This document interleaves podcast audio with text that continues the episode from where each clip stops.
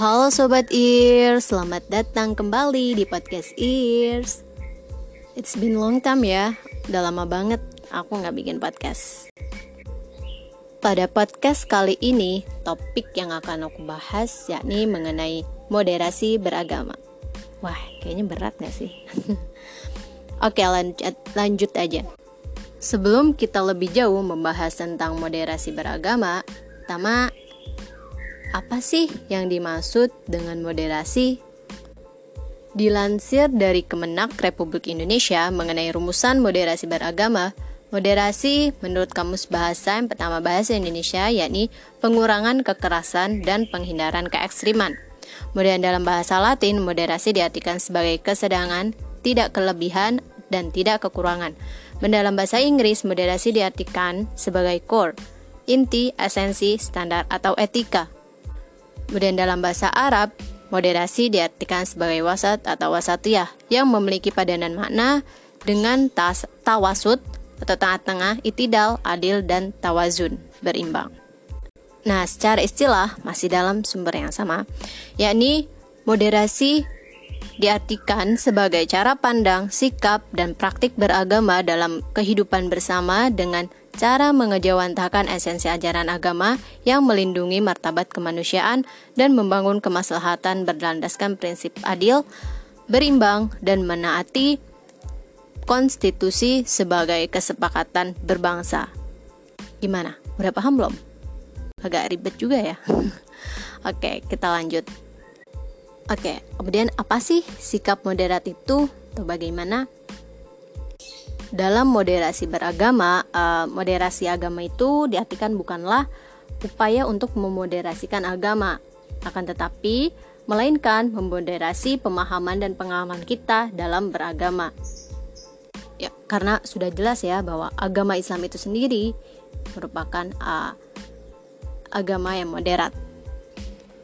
Adapun dalil yang sering disebutkan eh, ketika kita membahas mengenai moderasi beragama itu Al-Quran surat Al-Baqarah ayat seratus empat puluh tiga, yang mana artinya, dan demikian pula kami telah menjadikan kamu umat Islam, umat pertengahan, agar kamu menjadi saksi atas perbuatan manusia dan agar Rasul Muhammad menjadi saksi atas perbuatan kamu. Nah, yang kemudian uh, yang perlu kita ketahui dalam moderasi beragama atau sikap moderasi beragama itu atau moderat itu merupakan sikap yang berada di tengah-tengah, di mana ia tidak bias ke kiri maupun ke kanan. Namun bukan berarti ia juga tidak punya pijakan atau pilihan atau ketegasan, akan tetapi ia akan melihat di mana kebenaran dan keadilan itu berada. Seperti yang telah disebutkan tadi bahwa moderasi beragama itu membangun kemaslahatan berlandaskan prinsip adil dan berimbang, dan tentunya juga bertorel, bertoleransi. Nah, kemudian apa sih pentingnya moderasi beragama itu? Ya, terutama di negara kita ya, di Indonesia. Nah, ada beberapa poin yang saya kutip dan saya rangkum uh, dari opini mengenai pentingnya moderasi beragama yang ditulis oleh Doktor Joni Tappingku, Rektor Yai Kain Toraja. Pertama, pentingnya moderasi beragama, yakni moderasi beragama menjunjung tinggi nilai kemanusiaan. Sering sekali sebagian manusia mengeksploitasi ajaran agama itu sendiri untuk memenuhi kepentingan hawa nafsunya, sehingga menyebabkan kehidupan beragama ini menjadi tidak seimbang dan cenderung ekstrim berlebih-lebihan. Maka disinilah pentingnya moderasi beragama.